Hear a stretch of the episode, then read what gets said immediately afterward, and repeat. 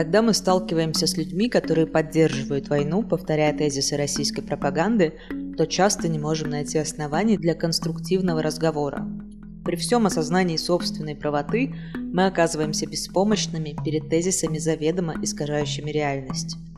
А что если принять картину мира оппонента и спорить с ним, исходя из его реальности? Это черта вслух. Мы хотим, чтобы вы услышали это мнение. В 1843 году предприниматель из Глазго Дэниел Макнотон смертельно ранил в Лондоне Эдварда Драммонда, личного секретаря премьер-министра Роберта Пиля.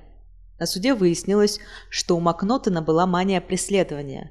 Он считал, что правительство и лично премьер-министр задались целью ему всячески вредить, покушаясь на его бизнес и жизнь. Чтобы спасти бизнес и защитить собственную жизнь, Макнотон решил убить своего преследователя и выстрелил в Эдварда Драмонда, думая, что это Роберт Пиль. Суд признал Макнотона невиновным, что вызвало бурную реакцию в английском обществе. Королева Виктория писала гневные письма, а Палата лордов даже воспользовалась правом обратиться к судьям за разъяснением. Может ли человек, признанный невменяемым, нести ответственность за свои действия и по каким критериям суд будет оценивать эту ответственность. В итоге появился документ, названный впоследствии правилами Макнотона, который оказал огромное влияние не только на развитие юридической науки и практики, но также на развитие психологии и социологии. Ключевой вопрос пэров к судьям был сформулирован так. Если человек под влиянием болезненно-бредового восприятия фактов действительности совершает преступление с тяжелыми последствиями, освобождает ли это его от юридической ответственности? На что судьи ответили? Мы должны оценивать виновность так, как если бы факты, в отношении которых наблюдается болезненное заблуждение, существовали реально. То есть судить таких людей не по фактам реального мира, а по фактам мира их болезненного состояния. Если Макнотон в своей мании преследования считал, что премьер-министр хочет его уничтожить, и у него нет другого способа защитить себя, кроме убийства, это можно квалифицировать как самооборону. Даже если в реальности Роберт Пиль ничего такого не делал и даже не знал о существовании Макнотона. Но если бы Макнотон убил Драмонда, считая, что тот спит с его женой, то его надо было казнить, так как такое убийство не имеет законных оправданий даже в воображаемой реальности бредового расстройства. Сейчас, когда мы спорим с Z-патриотами или просто людьми, принявшими картину мира, транслируемую российской пропагандой, то оказываемся в тупике, именно из-за расхождений в базовом отношении к реальности. Они нам говорят, Украина хотела напасть на Россию, а мы в ответ не хотела. На этом разговор заканчивается или переходит в формат забрасывания друг друга бессмысленными фактами. Бессмысленными, потому что мы живем в разных реальностях. В реальности нашего оппонента просто нет фактов, которые противоречили бы идее нападения Украины на Россию или злоумышлений США. Ровно так же картина мира Макнотона состояла исключительно из доказательств, что премьер-министр поставил себе цель уничтожить его жизнь и бизнес. А что если в разговорах с оппонентами исходить из правила Макнотона, то есть судить о справедливости, адекватности и необходимости войны на основании картины мира, которую транслирует сам оппонент? Зачем это делать? Во-первых, мы убеждены, что у тех, кто развязал полномасштабную агрессивную войну, нет и не может быть оправдания ни в какой картине мира, даже в самой извращенной.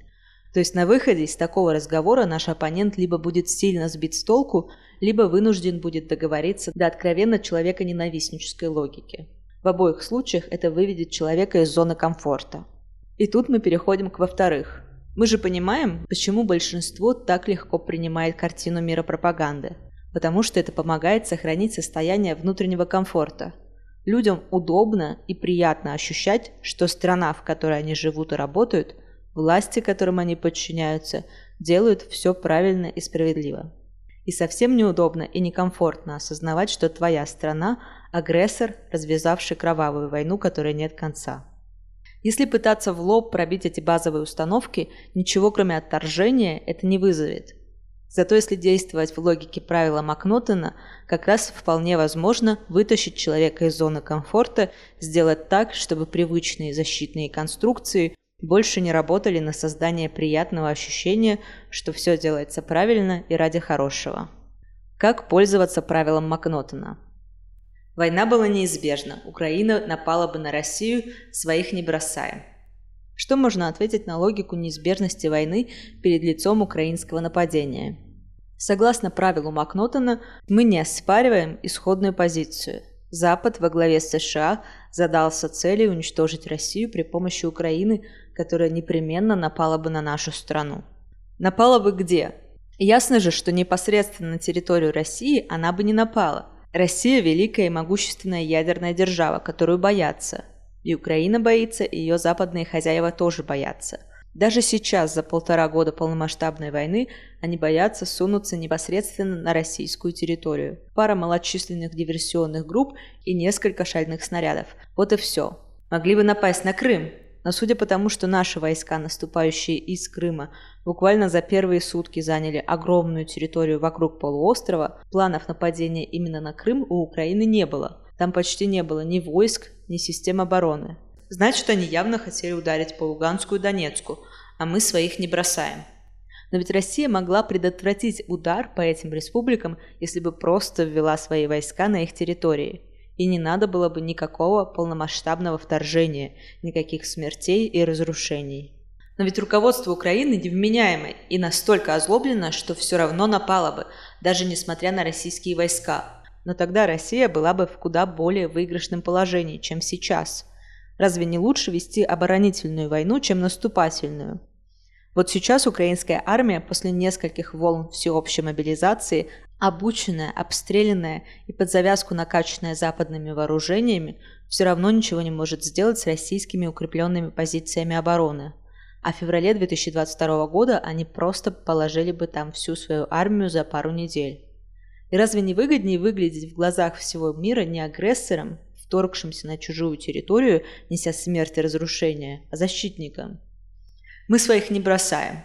Но по факту из-за войны мы как раз бросили мобилизованных жителей ЛНР и ДНР в бой на укрепленные позиции украинской армии.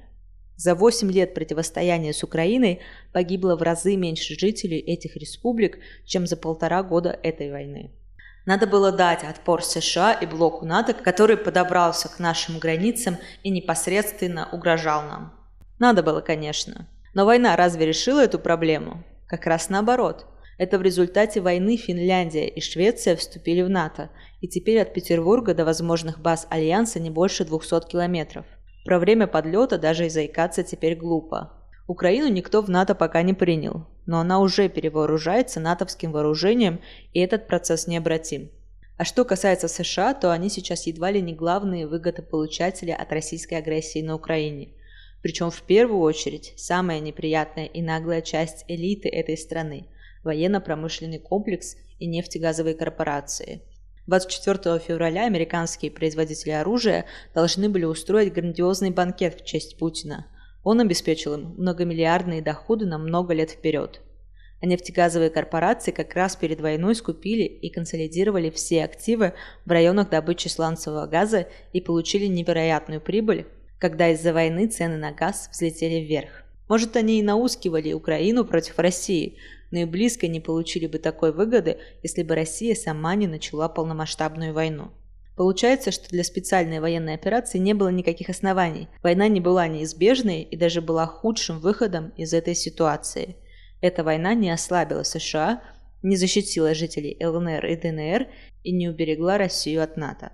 Зато привела к гибели десятков тысяч людей, к многомиллионному потоку беженцев, и чем дальше она идет, тем хуже будут последствия для России. Раз уж война началась и идет, теперь мы должны желать своей стране только победы. Все так. Только что именно мы считаем победой? Нам никто не сказал за эти полтора года, какова цель войны и в чем будет заключаться эта победа. Мы постоянно произносим слово «победа», но даже не задумываемся о смысле этого слова. В реальности мы не знаем, не понимаем и не можем сформулировать, что такое победа. И никто не может. Потому что в этой войне нет никакого смысла и никаких интересов России. Только смерть и разрушение. Этот текст для черты написал анонимный автор. Другие материалы о пропаганде вы можете прочитать на сайте черта.медиа. Подписывайтесь на наш подкаст и социальные сети, рассказывайте о нас друзьям и пишите, если хотите предложить историю, которую нам стоит озвучить вслух.